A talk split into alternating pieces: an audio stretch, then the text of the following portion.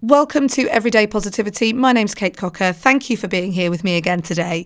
I thought that I would go back in time a little bit. So, around episode 100, and I think this is episode 181 today, but around episode 100, we decided to ask you for your mantras, the mantras you live your life by. So, I thought I'd revisit that slightly today. If you do have a mantra, I would love to hear it. You can write it as a comment in the Facebook group if you want. There's an Everyday Positivity Facebook group. If you search for your Everyday Positivity on Facebook, you'll be right in. Just click and ask to be approved. I'll approve you as soon as I can. But this is about the mantras that I was given, and there are some left over from the process that we went through. And I just wanted to share one with you that came in kind of late in the day. And this is from Kyla Kuvaras, who says, and this mantra goes like this hold the vision, trust the process. Hold the vision, trust the process.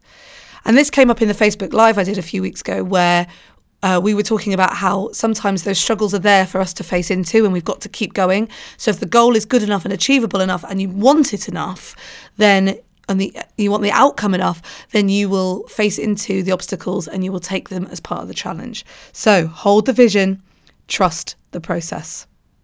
I'm back tomorrow. Have a great day.